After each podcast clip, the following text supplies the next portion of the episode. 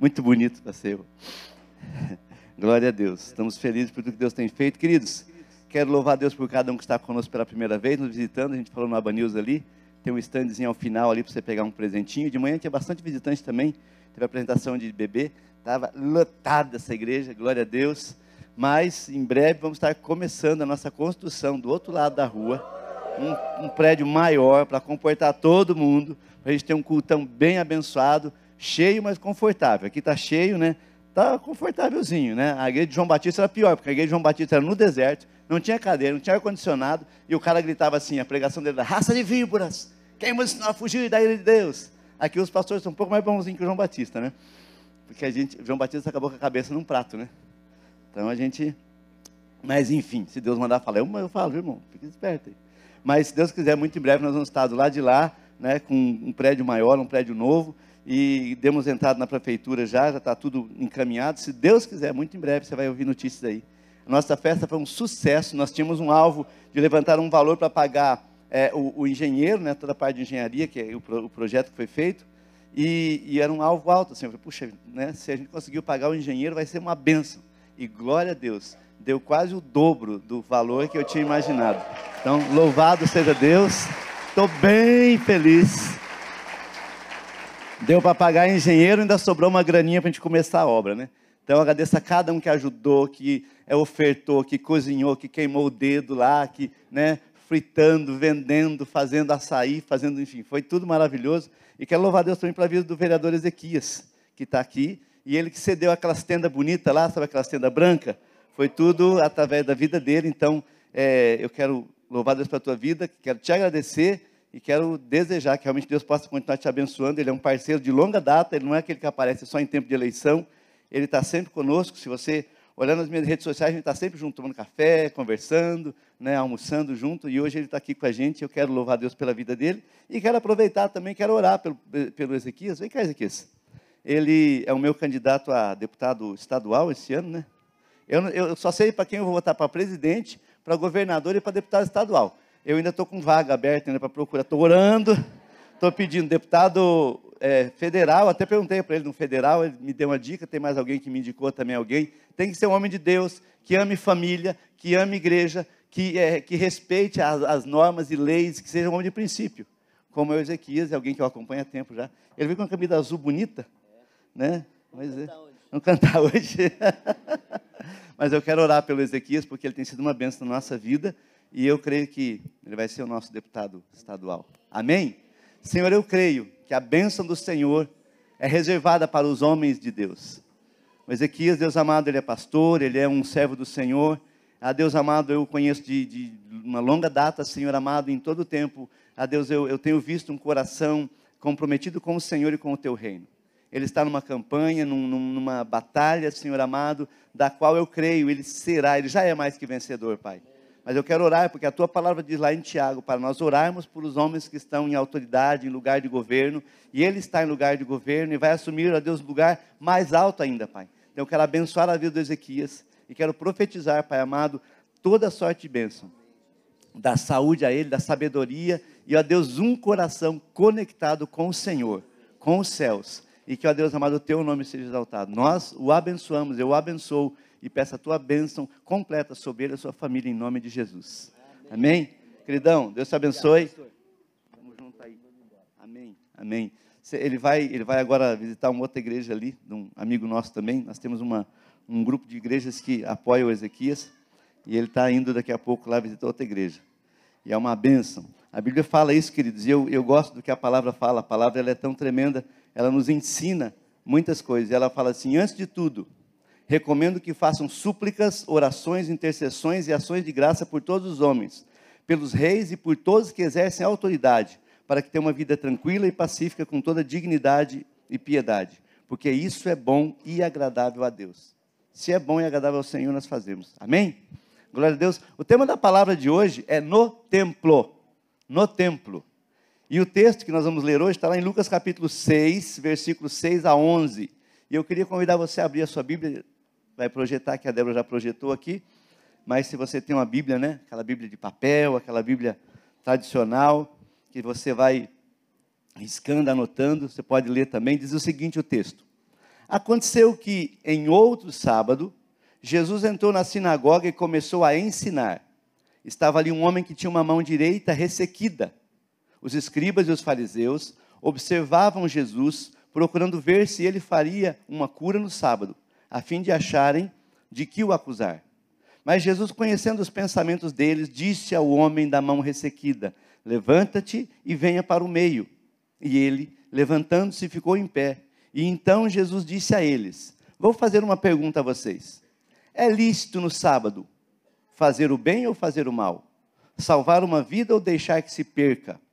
Então, Jesus, olhando para todos que estavam ao redor, disse ao homem: Estenda a sua mão. E assim ele o fez, e a mão lhe foi restaurada. Mas eles se encheram de furor e discutiam entre si quanto ao que fariam contra Jesus. Vamos orar mais uma vez. Senhor, obrigado pela tua palavra, Deus. A tua palavra é viva, eficaz, penetrante.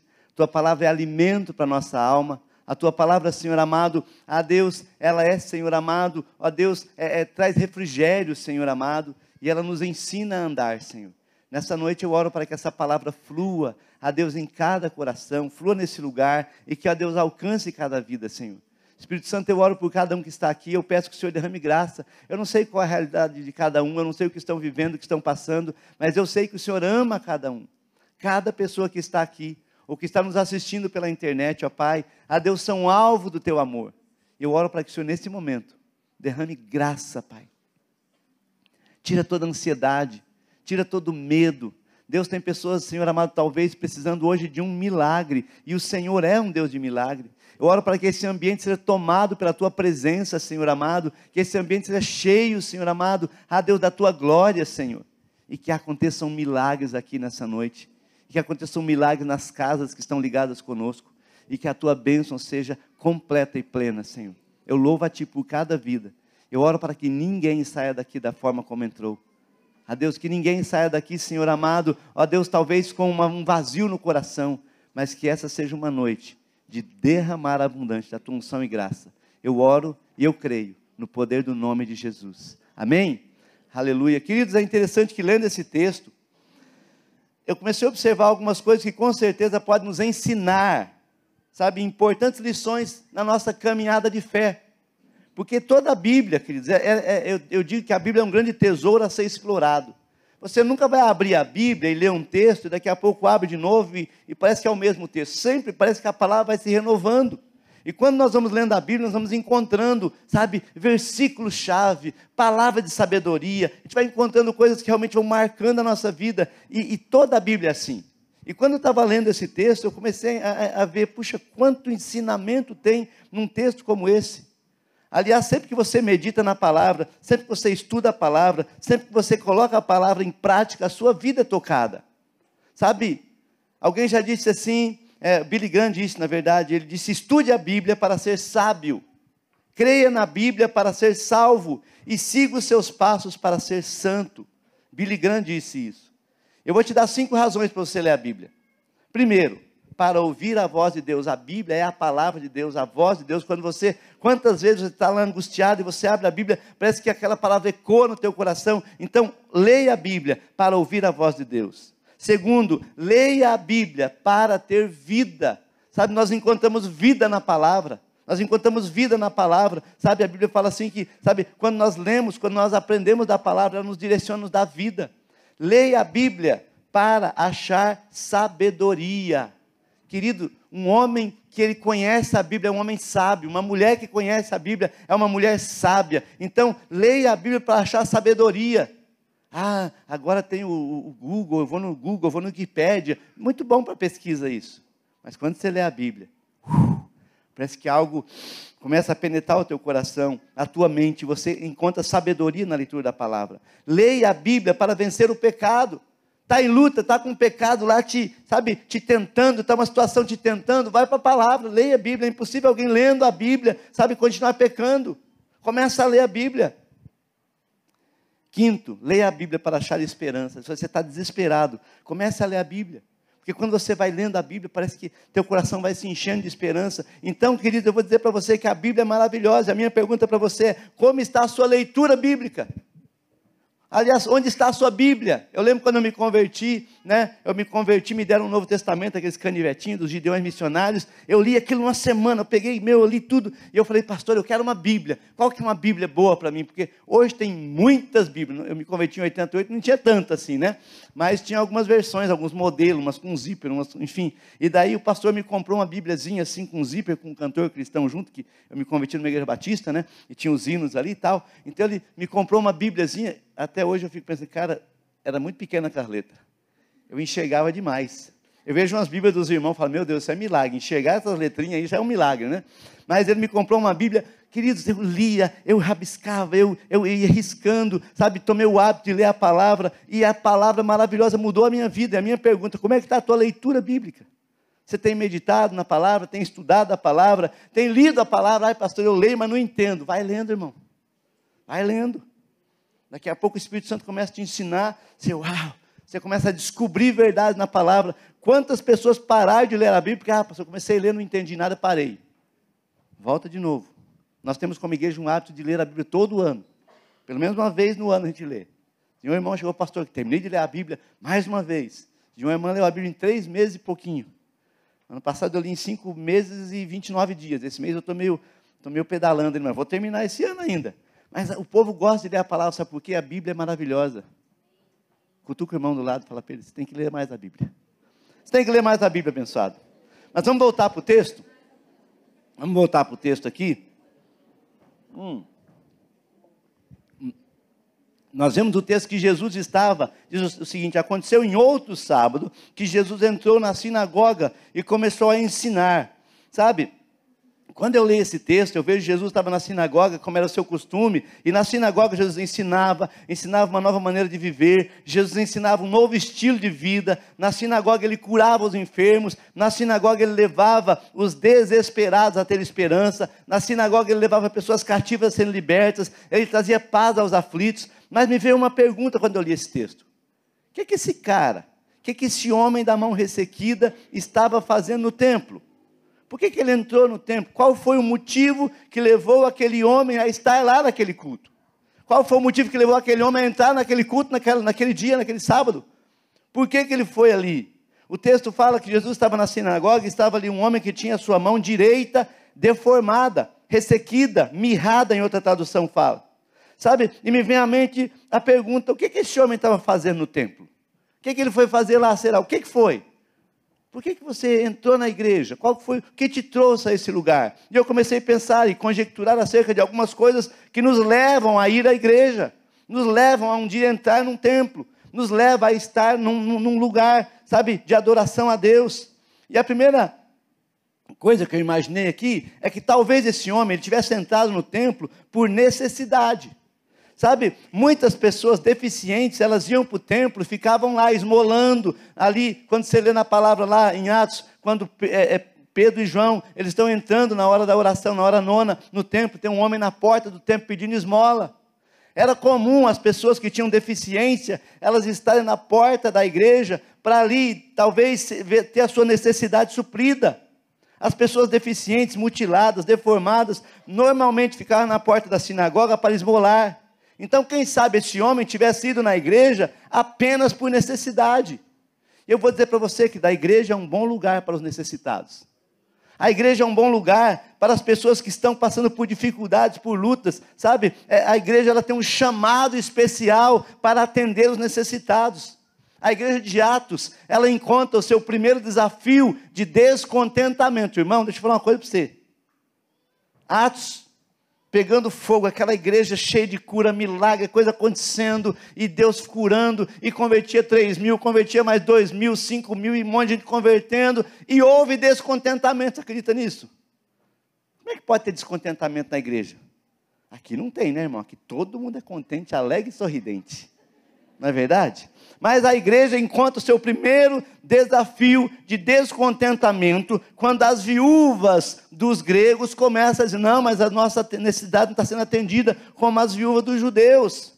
Então eles começam ali, onde então eles, eles é, elegem os primeiros diáconos, porque os apóstolos falam assim: nós não podemos parar sabe, é, é, de orar e de meditar na palavra para servir a mesa. Então levante entre vós homens capazes, aptos, para atender essa necessidade, porque havia uma necessidade. E a igreja tem um chamado especial para realmente atender os necessitados. Nós, como igreja, nós entendemos esse chamado. E nós temos tentado atender a necessidade dos carentes. A nossa igreja tem uma assistência social que está se formando, se fortalecendo. Graças a Deus, aqui na, na, semana que nós fizemos a imersão com o Bob Sorge, não cobramos entrada, era só um quilo de alimento. Graças a Deus, nós arrecadamos bastante alimento. A gente começou então a distribuir, sabe? Eu encontro as pessoas por aí, elas estão passando por dificuldades, vai lá na igreja, vai lá que nós damos um jeito, vai lá que a gente dá um jeito de suprir, sabe? Porque a igreja tem esse chamado. Então a igreja é um bom lugar para um necessitado. Só que nós temos o seguinte também. Ah, vou dar uma cesta básica para esse abençoado, vou ajudar ele um mês, vou ajudar ele dois meses, vou ajudar ele três meses, daí para. Eu falo com o pessoal da assistência social, não dê continuidade, porque senão virá assistencialismo. E nós não queremos simplesmente cumprir, sabe, uma tabela com assistência social. Eu creio que precisamos trabalhar com assistência social. Nós precisamos trabalhar também com transformação social transformar aquela pessoa. Hoje ela está lá precisando, precisando de uma ajuda, vamos lá, ajudamos ela, é, é, damos uma cesta básica, cuidamos dela, mas daqui a pouco ensinamos, ó, oh, vamos começar a fazer alguma coisa, faz um curso profissionalizante, começa, sabe, a, a aprender uma profissão, começa a mudar, limpa a casa, lava as tuas louças, lava a roupa, capina o mato da casa, ei, muda de vida. Não, pastor, eu fico aqui toda vez esperando a minha cesta básica. Isso vira um negócio, queridos. Sabia disso?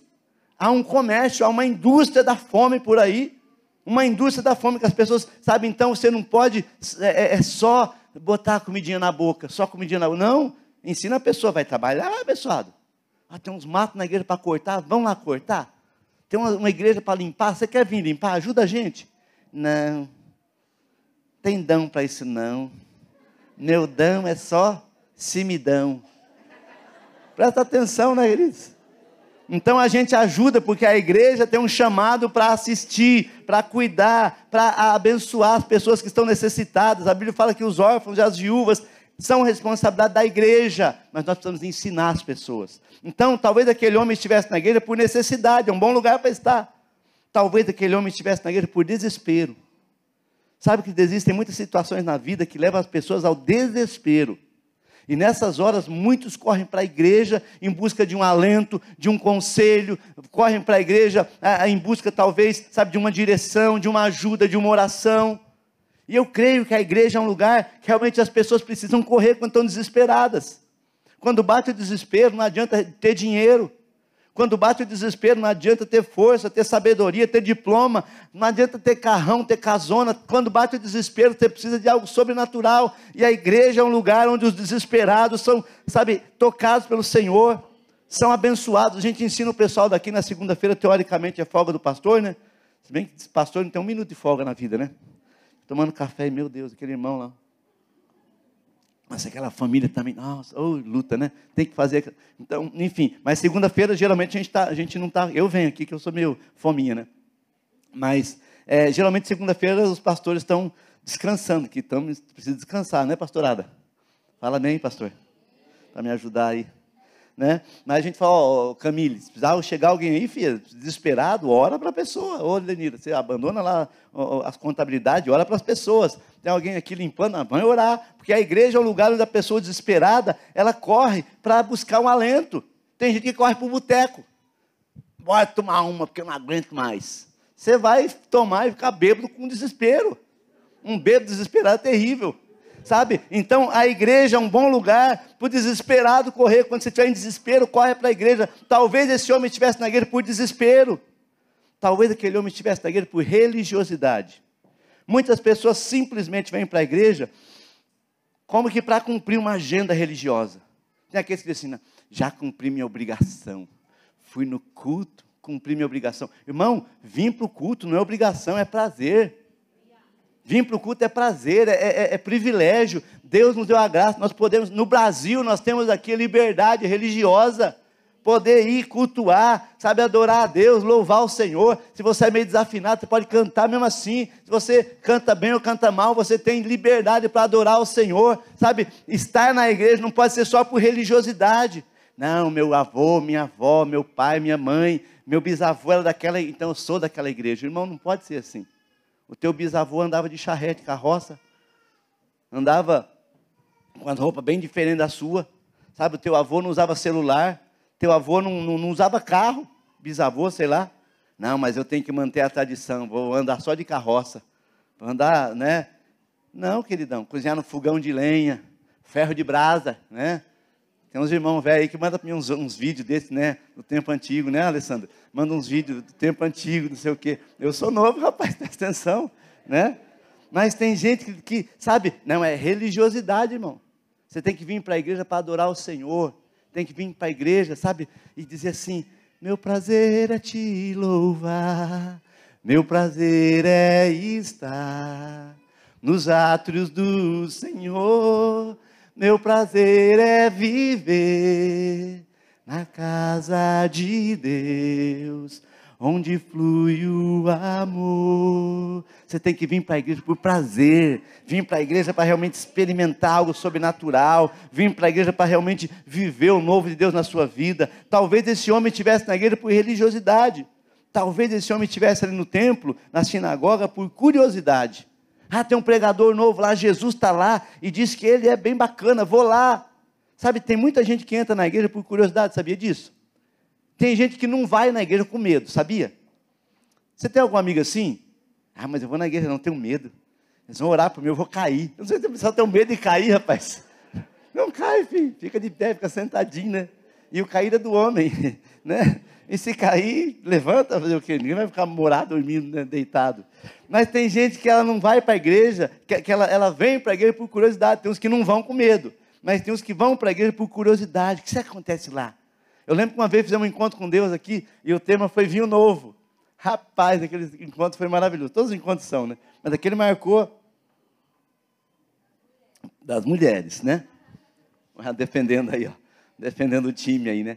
E daí foi tão tremendo, e as mulheres voltaram, tomadas, cheias do Espírito Santo, e daí testemunharam, e daí lá teve um mover, e elas falaram assim: ah, naquela hora que eu bebi, né, da... não é que beberam, ninguém bebeu vinho lá, né? E né, foi do Espírito, assim, elas testemunharam. Daí na segunda-feira alguém mandou um áudio para a irmã: Ô irmã, o que, que aconteceu lá com aquelas mulheres? O que, que elas beberam? Eu queria aquilo também, eu também queria aquilo, porque elas estavam tão alegres, elas estavam tão assim, né? Uma curiosidade. Elas ficou curiosa para saber, e depois encaminharam, deve estar salvo, deve estar por aqui essa pessoa, talvez.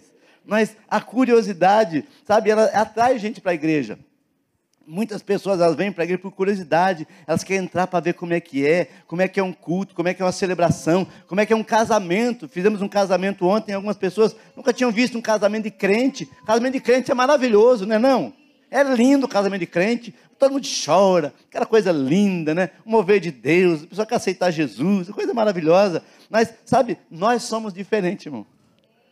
Nós chamamos a atenção por onde nós passamos. As pessoas têm curiosidade. Como é que é será esse cara? Como é que é isso aí? Sabe, talvez esse homem estava na igreja por curiosidade, talvez ele estava ali, sabe por quê? Porque alguém convidou ele, ele foi convidado por alguém. Muitas pessoas vêm na igreja pela primeira vez porque alguém, porque um amigo convida. Eu vou dizer para você, você que convida seus amigos para vir para a igreja, parabéns. Esse é o melhor método de evangelismo que existe. Convida as pessoas. Convida seu amigo do trabalho, da escola, o vizinho, aquela pessoa que você conheceu essa semana. Oh, vou convidar para ir lá na minha igreja. Sabe, porque o convite, sabe, ele, ele, ele, ele abre a porta. Ah, eu vou lá, não conheço ninguém. Mas se conhece você, você é o amigo, você convida, ele vem. Tem um pessoal que tem um dom de convidar a gente para ir para a igreja. E é maravilhoso isso, é um dom, querido. É uma bênção. Talvez esse homem estava lá porque ele foi convidado por alguém. Eu lembro que um dia eu fui convidado para ir para a igreja. E eu fui. Eu não podia ir na balada, que eu tinha brigado na balada, eu ia apanhar se eu fosse lá, daí naquela semana eu não podia ir. Um, um amigo me convidou, vamos para a igreja. Eu acabei indo na igreja com ele. E lá minha vida foi transformada. Sabe, eu vou dizer para você que talvez aquele homem estava ali porque algum amigo convidou.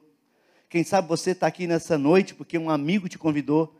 Quem sabe você está aqui nessa noite porque um amigo falou assim: vamos lá na minha igreja, vamos convidar lá, vamos, vamos visitar lá, vamos ver como é que é. Eu vou dizer para você o segundo ponto dessa palavra, que não importa o motivo pelo qual você tenha vindo à igreja, não importa o motivo que tenha levado aquele homem a estar na sinagoga, não importa o motivo, mas é interessante que a igreja é um bom lugar para estar. Irmão, a igreja é um bom lugar para estar. Pensa num lugar agradável, abençoado. Você não tem perigo de, de, de levar um, um, tiro, uma facada, apanhar na igreja. Ah, não. Você vem na igreja é uma bênção. Você vem, você fala, legal, cheguei no estacionamento, os irmãos lá nem pediram dinheiro para mim, já ficando manobrando lá, né? E daí eu cheguei na porta, uns irmãos com a placa, animados, sorrindo, parece que tudo é rico aquele pessoal, deve ser né? tudo rico na porta, né? animado. Eu entrei, foram procurando uma cadeira para mim, coisa linda, sabe? Queridos, a igreja é um bom lugar para estar, lá no Salmo 84, 10, está escrito o seguinte: vale mais um dia nos atos do Senhor do que mil em qualquer lugar. Vale mais um dia na casa de Deus, vale mais um dia no templo. Então a igreja é um ótimo lugar para estar, querido. Muitas pessoas passam tempo em bares, botecos, baladas, festas e tantos outros lugares onde impera o pecado, o vício, a bagunça, o perigo, a morte. E quando eles entram na igreja, eles encontram uma atmosfera de paz, uma atmosfera sobrenatural, parece que um, uma coisa tremenda, alguma coisa começa, uau, eu estava ouvindo um testemunho de um abençoado, ele falou, cara, um dia eu fui na igreja, eu era meio maluco, meu amigo era maluco também, e o meu amigo começou a ir na igreja, ele falou, vão comigo na igreja, e eu falei, ah, eu vou lá para ver o que dá, e ele disse que ele entrou na igreja e começou a chorar, ele falou, credo, credo, sou homem, rapaz, e ele disse que o culto rolando, ele falou, cara, não estava acontecendo nada, mas eu estava eu tava sentindo algo tão tremendo naquele lugar, eu comecei a me emocionar e chorar, daqui a pouco eu estava chorando, e veio um lá e me abraçou e começou a orar comigo, sabe, porque a igreja é um lugar, é um ambiente sobrenatural, a igreja é um bom lugar para estar, querido. Sabe? A igreja é um lugar maravilhoso. E o que faz da igreja esse lugar maravilhoso não é o pastor, não é a pregação, não é o profeta, não é o ministro de louvor, não é o pessoal da dança, não é nada senão Jesus. É Jesus que faz desse lugar um lugar especial. É Jesus que faz desse lugar um lugar maravilhoso, querido. Jesus está aqui. E Jesus está nesse lugar. Jesus está aqui assim como ele estava naquela sinagoga, sabe? Jesus estava ali e aquilo fez daquele ambiente um ambiente sobrenatural. Deus está aqui. Jesus está aqui. Nós estamos na presença dEle. E você pode sentir a presença dEle nesse momento. Você pode sentir Jesus te tocando. Você pode sentir Jesus ministrando paz no teu coração. Você pode sentir a presença de Jesus curando você fisicamente. Sabe, Jesus estava naquela sinagoga e isso mudou a vida daquele homem. Jesus está presente aqui, assim como estava lá naquela sinagoga. E isso faz desse lugar um lugar de milagres. Você precisa de um milagre, você está num lugar de milagres. Você precisa de algo sobrenatural, você está num lugar sobrenatural. Naquele dia, querido, naquela sinagoga, naquele sábado, a vida daquele homem foi transformada. A igreja é um lugar onde a sua vida é transformada. Sabe, imagina aquele homem que era deficiente e com a sua mão mirrada, com a sua mão ressequida, fazia dele uma pessoa incapaz de servir a Deus, porque lá em Levíticos, capítulo 21 e versículo 21, diz que quem tivesse alguma deformidade não poderia servir na casa de Deus na obra do ministério. Levítico 21, 21, coloca para mim, Débora, por favor. Nenhum homem da descendência de Arão, o sacerdote, em quem houver algum defeito, se aproximará para oferecer as ofertas queimadas ao Senhor, porque tem defeito. Sabe, esse homem, ele por viver naquela, naquele contexto judaico, ele era incapaz de servir, ele não podia fazer nada. Ele era uma pessoa que, sabe, era desprezada, menosprezada, porque ele era incapaz. Mas Jesus estava ali naquele dia, naquela sinagoga, e aquilo mudou a vida daquele homem.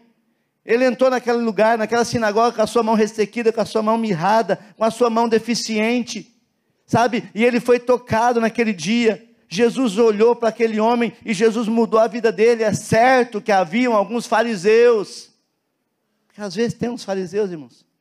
Sabia que tem? Aqui não tem, glória a Deus. Mas sempre tem aquela pessoa que está tudo lindo e maravilhoso. É, mas aquela luz está apagada. Sempre tem, né? Aqui não, graças a Deus. Nem os que estão em casa, vocês são uma bênção. Você que está assistindo em casa, pensa, você é uma bênção. Mas aquele homem estava ali, querido, e ele estava com o seu defeito, com o seu problema. E quem tem um defeito, quem tem um problema, esconde. Esconde. Sabe? Quem tem uma, uma deformidade, alguma deficiência, ele procura disfarçar para ninguém ver. Sabe, queridos, é interessante, eu falei de manhã, eu falo de novo aqui, está sendo filmado até, mas não ligo. Eu tinha umas falhas de dente aqui absurda, que eu criado esse norte, né? o negócio era meio, meio bruto lá, né? Doeu o dente, coitado, que arranca uma vez, né? E faltavam uns atacantes aqui, um lateral aqui. E daí, e eu sempre fui muito alegre, sorridente, mas eu ria assim. Não, eu ria diferente. Né? Mas eu tinha essa dificuldade, porque eu sabia da minha, do meu problema. Ia tirar foto, tinha desse lado aqui, que aqui tem um cara, aqui não tem, né? Daí tirava. Sabe, é horrível isso. Daí depois eu fui lá e Deus abençoou, eu ganhei de presente lá do doutor Guilherme, né? Lá de Blumenau, ele fez a, né? Botou implante, botou osso, botou não sei o quê, botou, meu Deus do céu. No meu aniversário de 50 anos, quem tiver aquela foto queima em nome de Jesus. Eu estou parecendo um Kiko, inchado assim, ó. E fizeram uma festa, e tiraram mil fotos minhas. Eu falei, Jesus amado. Eu falei, o Marco, faz um Photoshop. O Marco nem fez um Photoshop para mim, aquela, parecia o Kiko. Se vocês postassem essa história, Deus é testemunha que eu estou falando. Mas, querido, hoje, ó, hoje eu estou risada, hoje eu estou rindo à toa. Porque eu não tenho nada que esconder, mas quem tem uma, uma deficiência, uma dificuldade, ele se encolhe. E esse homem talvez estava naquele lugar, naquela sinagoga, naquele templo, e ele estava ali, e Jesus falou: Vem para o meio. Ah, Jesus. Porque quem tem um defeito, quem tem uma dificuldade, quem tem um pecado, quer esconder. Talvez você tenha um pecado, você tenha um defeito, uma dificuldade, você tem de repente um, sei lá, uma mania, e você quer esconder isso. Quantas pessoas que já entraram na igreja, talvez, sabe, com um monte de falha, um monte de defeito, um monte de problema, deformados espiritualmente, deformados, sabe, na sua alma, nas suas emoções, e eles entraram tentando se esconder. Ah, eu quero ir para uma igreja grande, eu quero ficar lá, que não quero que ninguém me veja, ninguém me conheça. Mas como é que você não vai ser conhecido na família? E Deus quer que você seja família de Deus. Um filho não se esconde. Sabe, ninguém esconde um filho. Sabe, o Senhor quer que colocar em evidência. Então Jesus chega, Jesus olha aquele homem, aquele homem com a sua mão deformada, com a sua mão mirrada, e Jesus olha para ele, Jesus fala assim: Olha, é lícito curar no sábado ou fazer o mal? Porque tinha, tem gente, irmão, que é tão religioso que ele prefere fazer o mal para as pessoas do que fazer o bem, em nome da lei. Misericórdia. Jesus chama aquele homem para o meio, fala: Vem para o meio. Ah, querido, como é que eu vou, Jesus? Tenho vergonha. Jesus, eu sou pecador. Jesus, eu tenho falha. Jesus, eu tenho, eu tenho minhas dificuldades. Como é que o Senhor quer me expor, Jesus? Por que, que o Senhor quer me expor? O Senhor quer me envergonhar? Não, Jesus não quer te envergonhar. Jesus quer te curar. Jesus quer te restaurar. Jesus quer mudar, quer mudar a tua vida, querido. Jesus quer restaurar você plenamente. Quantas pessoas já entraram na igreja e talvez vir alguém pregando, orando, cantando e pensar: puxa, um dia, quem sabe, eu posso estar nesse lugar. Quem sabe um dia eu posso estar louvando, pregando, orando, enfim. Sabe? Ah, mas isso não é para mim porque eu não sou capaz. Jesus, ele muda a história. Você pode, querido. Em Jesus você pode, Jesus pode transformar a sua vida. Aquele dia era sábado, mas era um dia de transformação. Aquele dia era um dia que, para os judeus, para os, os, os é, é escribas, fariseus, não, não pode fazer nada de, bem, de bom. Ei, Jesus quer fazer o bem para você em todo o tempo. Sabe, naquela situação, Jesus chama aquele homem e pede que ele estenda a mão. Ah, que constrangedor. Ele tinha vergonha, com certeza ele sofria bullying desde a sua infância, talvez. Talvez sofria bullying na família, na casa, onde ele passava. E aí Jesus chama ele para ele se expor. Sabe, aquela exposição não era uma exposição, sabe, para humilhá-lo, mas para exaltá-lo, porque a Bíblia fala: aqueles que se humilham serão exaltados. A Bíblia fala em 1 Pedro: humilhai-vos debaixo da potente mão de Deus, para que a seu tempo ele vos exalte. Nesta noite eu estou pregando para você e eu não sei por que você entrou na igreja hoje. Eu não sei se você veio convidado por curiosidade, por religiosidade, por desespero ou por necessidade. Mas Jesus está aqui para mudar a tua vida e a tua história. Jesus está aqui para curar você, Jesus está aqui para restaurar a tua família, teu casamento, a tua casa, o teu lar, a tua saúde, a tua vida profissional. Jesus está aqui para mudar, que ele não se esconda. Jesus te chama e fala: venha, venha para o meio, venha aqui à frente. Ah, Jesus. As pessoas vão falar o quê? E naquele lugar, as pessoas estavam ali. E Jesus sabia que as pessoas estavam ali e iam julgar. E Jesus falou assim: Olha, eu vou fazer uma pergunta para vocês. É lícito no sábado fazer o bem ou fazer o mal? Salvar uma vida ou deixar que se perca? Então Jesus, olhando para todos que estavam ao seu redor, disse ao homem: Estenda a sua mão. E ele assim o fez. E a mão foi restaurada plenamente. nessa noite, eu queria que você fechasse seus olhos. Eu queria fazer uma pergunta para você. Qual é o motivo da sua vergonha? O que, que você tenta esconder? O que, que você tem tentado esconder? Talvez das pessoas, talvez dos irmãos, talvez da própria casa. O que, que você tem tentado esconder? Talvez, sabe, vivendo uma vida às escondidas. Qual que é o teu problema? Jesus é poderoso para mudar a tua história. E Ele está aqui nessa noite. Faz uma pergunta no teu coração. Se Jesus te chamasse para o meio, se Jesus te chamasse hoje para o meio, você tinha coragem de assumir a sua mão mirrada, deformada, ou o seu problema, sabe, é, é, voltado talvez, enfim, a um pecado, ou alguma área da sua vida que você não consegue vencer. Aí eu tenho vergonha, pastor, porque eu sou muito baixo, tenho vergonha porque eu sou muito alto, tenho vergonha, Senhor amado, porque eu sou pobre, tenho vergonha, Senhor, porque eu, eu não sei falar, eu tenho vergonha, Senhor, porque os meus olhos são assim ou são assados, eu tenho vergonha. Ei, não se envergonhe, se renda eu estou falando hoje com pessoas aqui que têm tentado caminhar perto de Jesus, à margem. Estou caminhando, estou vendo Jesus todo dia. Mas Jesus te chama, vem aqui. Jesus fala para você, vem mais perto. Vou pedir para você ficar de pé. Jesus fala para você, sabe, não é para se esconder.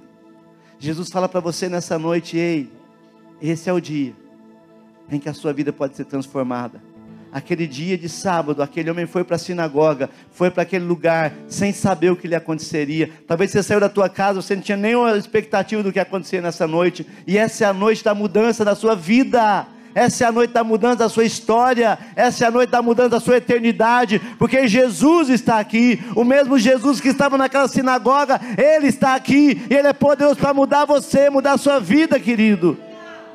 Aquele homem obedeceu, a despeito da vergonha, a despeito do medo, a despeito dos olhos, dos olhares julgadores dos fariseus, aquele homem a despeito de tudo, todo, toda a situação contrária, Jesus falou: venha, ele veio, e Jesus falou: estenda a mão, e ele estendeu, aleluia, e ele foi transformado.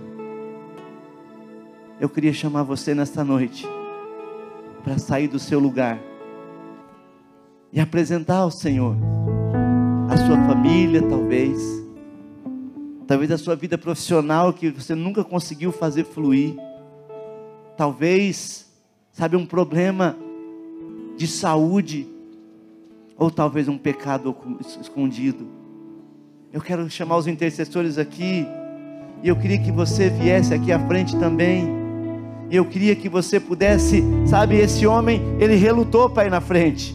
ele relutou para deixar a sua cadeira ali na sinagoga, o seu banco. Ele relutou porque era uma situação vexatória aos olhos humanos.